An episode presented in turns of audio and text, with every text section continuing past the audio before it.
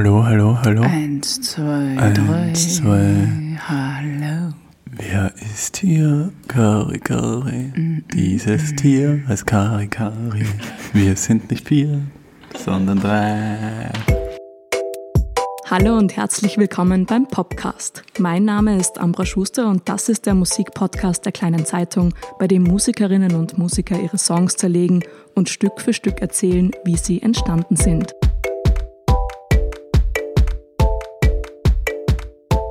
Für die Premiere des Podcasts waren Cari Cari bei mir zu Gast.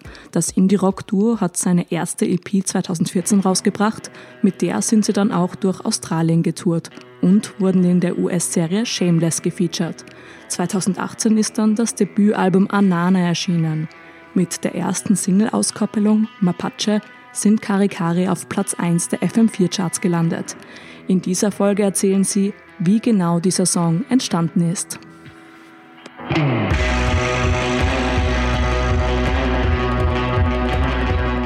Hallo, wir sind Cari Cari. Ich bin die Stephanie und ich bin sozusagen die Drummerin. Und zu meiner Rechten sitzt Alexander Köck, ist mein Name. Ich bin 25 Jahre alt und bin Sänger und Gitarrist der Gruppe.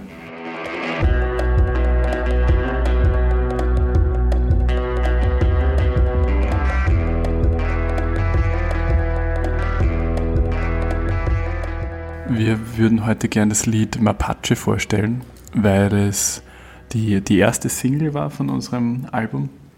Unserem ersten Album, das übrigens 5 Jahre gedauert hat oder 4 Jahre eigentlich zu machen. Und klingt jetzt total dramatisch, als wären wir wirklich 4 Jahre lang durchgehend im Studio gesessen und hätten dran gearbeitet, aber das war gar nicht so. Aber dazu später mehr.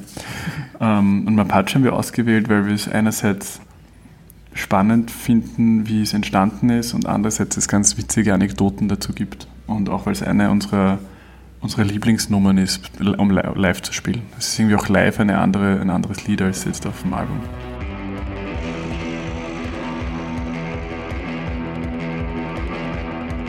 Wir hatten schon dieses grundlegende Riff, dieses Day, Day, Day, Day, Day.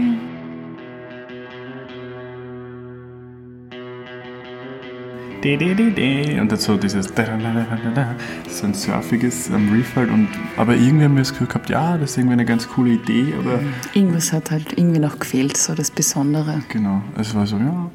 Und dann waren wir im Frühjahr 2018, glaube ich, wir haben eine Zeit lang in London gewohnt und haben jetzt dann Freunde besucht in London, irgendwie für ein Wochenende oder so, und haben bei denen auf der Couch geschlafen im Wohnzimmer und waren, was weiß ich, sagen wir an einem Dienstag in einem Pub halt und sind um Mitternacht heimgekommen oder so und wollten dann schlafen gehen.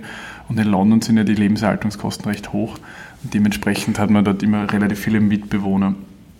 Und unser Freund da hat 4 spanische Mitbewohner gehabt.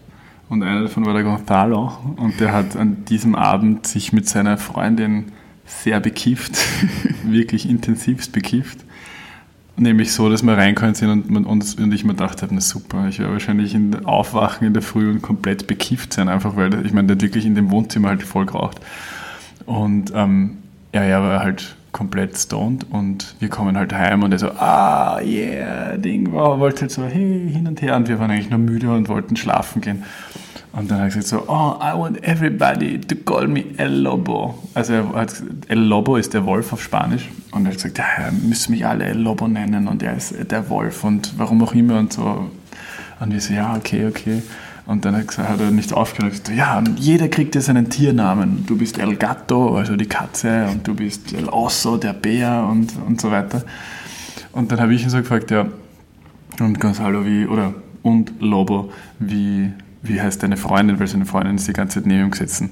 Und dann hat er gesagt, so, she is sneaky, she always steals food, she's a raccoon. Und dann habe ich gefragt, ja, was heißt ein Raccoon auf Spanisch?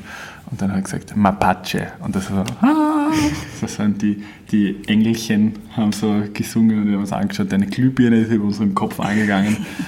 Und das war irgendwie das fehlende Puzzleteil für dieses Lied. Und dann haben wir uns wirklich eigentlich gleich ins Zimmer reingesetzt mit einer Akustikgitarre und haben irgendwie das so durchgespielt. Und eigentlich, wir haben auch diese Handyaufnahme, die können wir irgendwie rein zum Podcast dazu. Ja, also eigentlich ist das Lied ziemlich genau so auf dieser Handyaufnahme, wie es im Endeffekt war, nur halt ausproduziert. Living in the night sky, living in the night sky, na, na, na, na.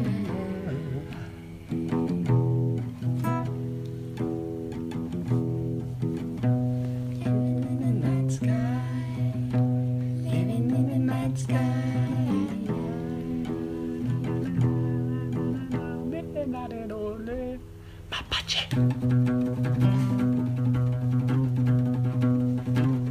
Mapache. Dieses Riff, das. Also, es war dieses. Also, die instrumentale Grundidee war da, ja.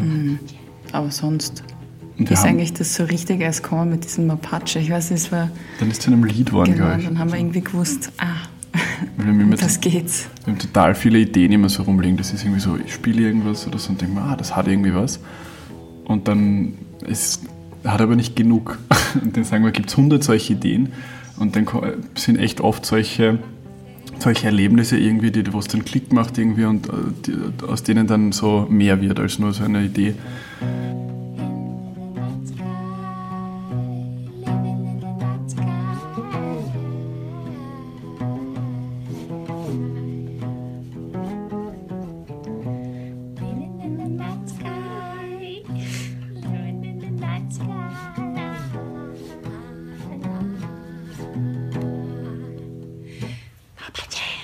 Es ist halt dann auch irgendwie hat das dann auch zu unserem Standpunkt und dem Zeitpunkt gepasst, dass wir einmal ein Lied machen wollten, das nicht unbedingt einen doppelten Boden haben muss, wo wir uns gesagt haben, okay, da geht es jetzt nicht darum, irgendwie eine versteckte Kapitalismuskritik unterzubringen in irgendeiner Analogie oder wie auch immer, also jetzt überspitzt gesagt, sondern in dem Lied soll es einfach nur einmal, dass wir sonst textlich einfach sagen, okay, das soll einfach nur Spaß machen quasi.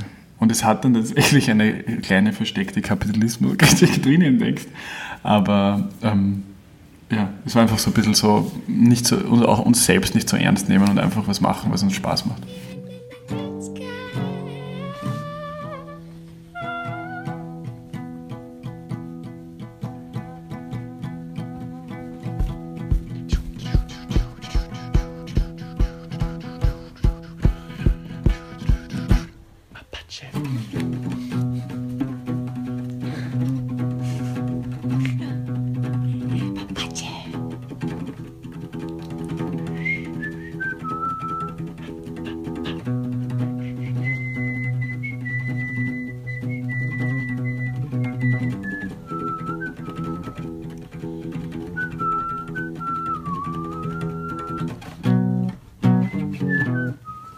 Mapache, das Wort, irgendwie es hat was.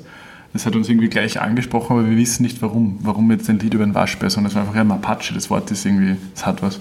Und da jetzt nicht irgendwie dann zum Denken, scheiße, können wir ein Lied über einen Waschbären schreiben? Sondern uns einfach denken, ja sicher, wieso nicht? Wenn es passt, dann passt. Und so, das ist so ein bisschen die Intention. Also jetzt nicht so, hey, wir machen einen super funky Party-Song, sondern halt einfach eher, das taugt uns, Punkt. Und gleichzeitig hatten wir auch dann die Idee irgendwie zu dem Video, also diese Verfolgungsjagd, das hat das natürlich dann auch, also ist irgendwie so parallel passiert, würde ich sagen.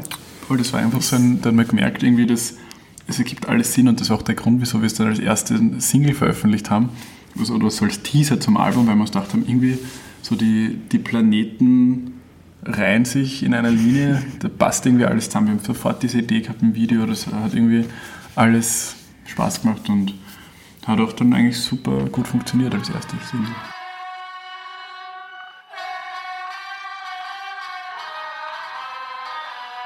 Ja, das Video haben wir in Kroatien gedreht, das meiste auf der Insel Park, und das ist ja auch da wurden die Winnetou-Filme gedreht. Also wir haben so ein bisschen einen Wüstenflair eingebracht. Und im Prinzip geht es um es hat auch so mehr Interpretationsspielraum. Ja, es hat auch Interpretationsspielraum. Aber es ist im Grunde so eine Verfolgungsjagd. Und im ersten Moment, also die Idee ist eigentlich so entstanden, im ersten Moment habe ich gesagt, und dann verfolge ich als Jäger quasi die Steffi als Waschbärin Und dann eine 5 Zehntelsekunde später haben wir gesagt, na, es muss umgekehrt sein. Und jetzt ist die Steffi so eine Tomb Raider-mäßige Jägerin im Safari-Outfit und ich habe ein Ganzkörper-Waschbärenkostüm an und wir jagen da eben so uns gegenseitig durch die Wüste. Und es gibt, was mir daran sehr gefällt, ich finde, es ist auf eine Art und Weise natürlich ein bisschen lächerlich, weil ich ein Ganzkörper-Waschbärenkostüm anhabe, aber ich finde, es ist richtig packend geworden. Ich finde, es hat einen dramaturgischen Höhepunkt und es ist eine Geschichte und es ist wirklich es hat eine Dramaturgie und da bin ich sehr, sehr, sehr zufrieden damit. Es war für mich aber besonders hart eigentlich, weil es hat zu dem Zeitpunkt 35 Grad gehabt und man kann sich vorstellen, wie so ein Ganzkörper-Waschbär-Kostüm auch mit seinem Kopfteil halt ist. Also wirklich, wirklich zart. Weil ich bin da halt gelaufen und diese Landschaft, das sind alles will ich töten irgendwie. Das sind lauter spitze Steine und Dornen, Büsche und Kakteen und weiß nicht. Also das ist wirklich, und ich bin da so, in einer Szene bin ich halt so, keine Ahnung, 500 Meter in eine Richtung gelaufen, also Vollgas, weil ich bin ja davon gelaufen. Und dann wieder zurück und wir haben das mit einer Drohne gefilmt und die anderen sind alle auf so einem Berg oben gestanden und haben halt mit der Drohne gefilmt. Das war eben so weit weg, dass man nicht mehr miteinander reden hat können. Und dann habe ich halt so raufgeschrieben, so, passt! Und dann habe ich gesagt, ja, passt! Und da bin ich diesen ganzen Berg in meinem Kostüm raufgegangen. Bin, was weiß ich, eine Viertelstunde gegangen.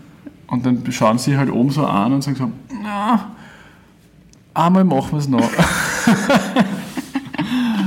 Und ja, die Sophie Frauscher, die das Kostüm gemacht hat, die hat die ganze Zeit nur gesagt so, boah, ich bin so froh, dass das eure Idee war. Ich bin so froh, dass ihr euch das nicht aufgezwungen habt, dass ihr das Kostüm anzieht. Weil ich sonst ein schlechtes Gewissen gehabt hätte.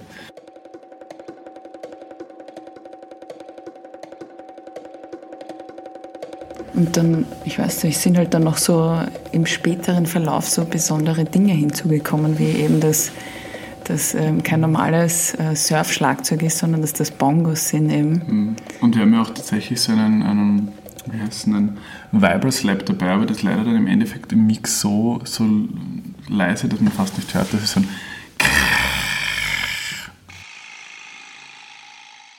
Es geht so Das ist ein tirolerisches Instrument. Aber das ist relativ leise. Und dann eigentlich, was ich auch ganz spannend finde, ist diese Melodieführung, die wir jetzt eigentlich gleich als letzte dazu genommen haben, dieses Na, na, na, na, na.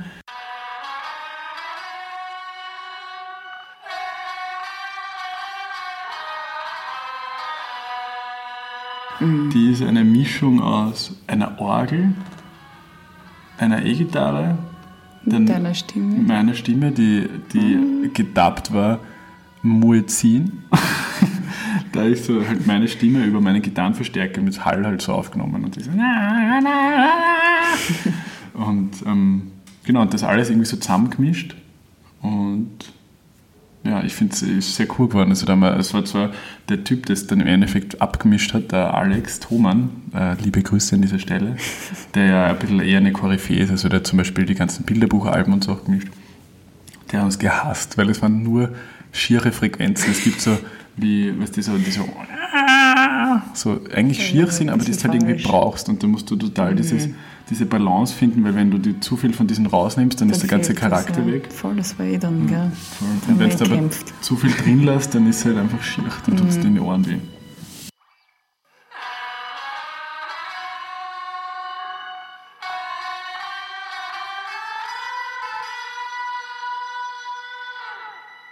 Es ist wirklich schnell.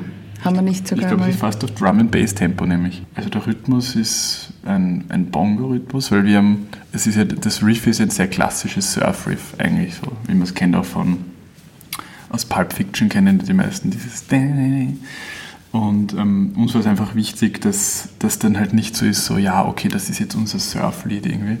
Und darum haben wir unbedingt vermeiden wollen, dass wir jetzt einen klassischen Surf-Beat dazu spielen. Und irgendwie sind wir dann auf die Idee mit den Bongos gekommen. Und finde ich sehr cool, weil es dadurch irgendwie so ein bisschen so fast einen Afro-Vibe kriegt. Also mich erinnert eigentlich immer der Beat ein bisschen an, ich weiß nicht, ob das irgendwer noch kennt, Buraca Som Sistema. Das ist vielleicht gleich eine brasilianische Elektro Band oder so, und die haben ein Lied, das heißt Wege Wege. Das hat mir immer voll deutlich gesagt. Wege, Wege,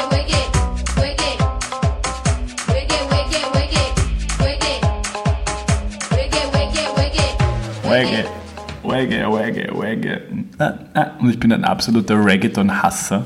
Also ich hasse diesen Beat, wirklich dieses, könnte ich mich anspeimen. Aber das hat mir irgendwie taugt. Und dann, weiß nicht, es gibt so ein paar Elemente, die mich total, es ist eigentlich ein totales Elektrolied. Und wenn man sich einen Bass dazu anhört, der Bass ist eigentlich der volle Trap-Bass. Das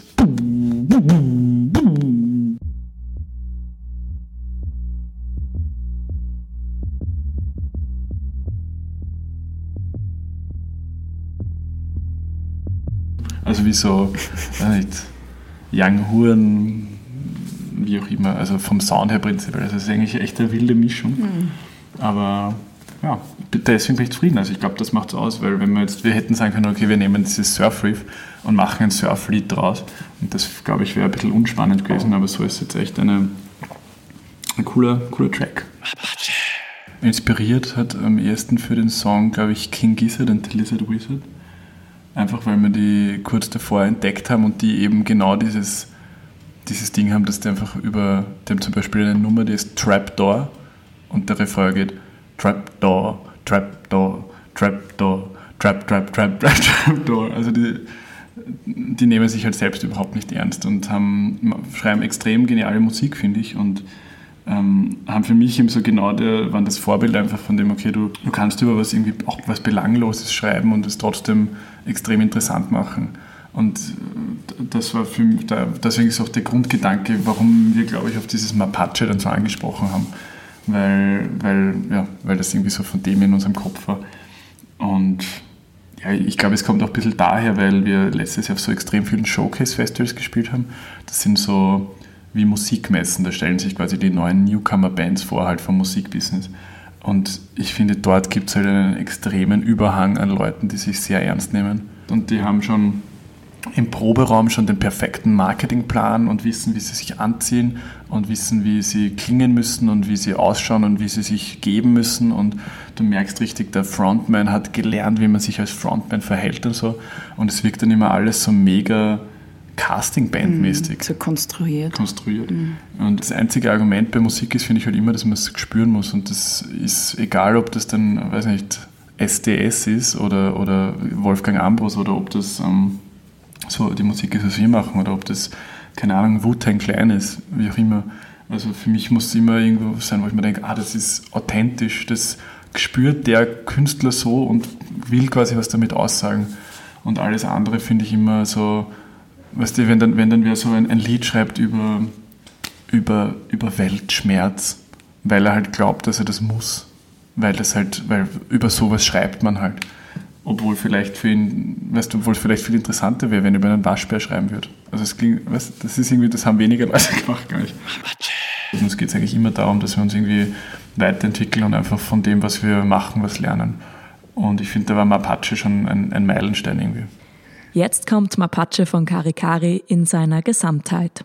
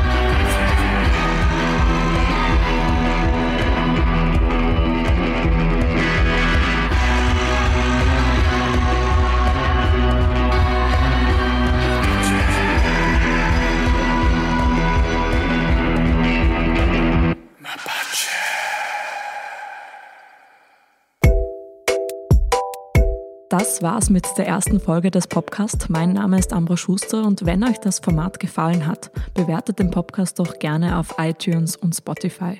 Wenn es sonstiges Feedback gibt, schreibt mir doch einfach auf Facebook, Instagram oder Twitter unter @ambraschu. Bis dahin, danke fürs Zuhören. Den nächsten Podcast gibt's dann in 2 Wochen.